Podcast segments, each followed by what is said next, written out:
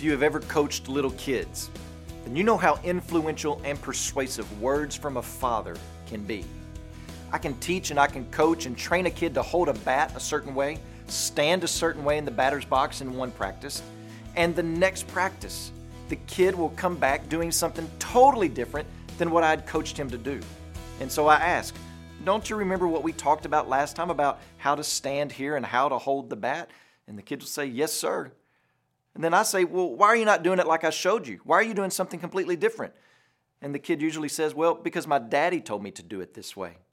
Words from a father carry a lot of weight. Welcome to Life Words Day by Day. John chapter 5 verse 32 says, "There is another who bears witness about me, and I know that the testimony that he bears about me is true."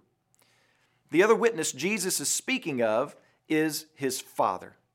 In verse 34, where Jesus says that he doesn't need to receive testimony from man, not even from John the Baptist, it's because he has a greater witness. So, who is Jesus talking about?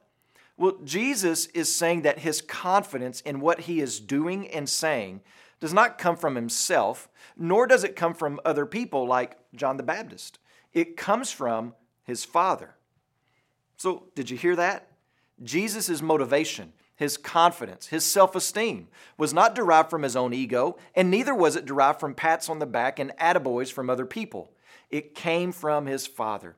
There is another witness that testifies to me that what I am saying and doing is right and good and true, and I trust his words. Jesus listens to the Father, watches the Father, and then performs, and the Father says, Yes, you got it. Good job. So, hear this message from Jesus this morning. Our confidence, our affirmation comes from God the Father, from Him and Him alone. His Word, his will. He's pleased with us when we are pleased to trust in His Son.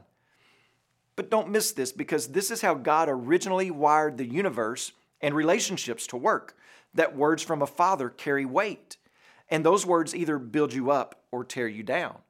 And that's why some of you may have worked and worked and worked to impress your earthly father so you could hear him say, You're doing a good job.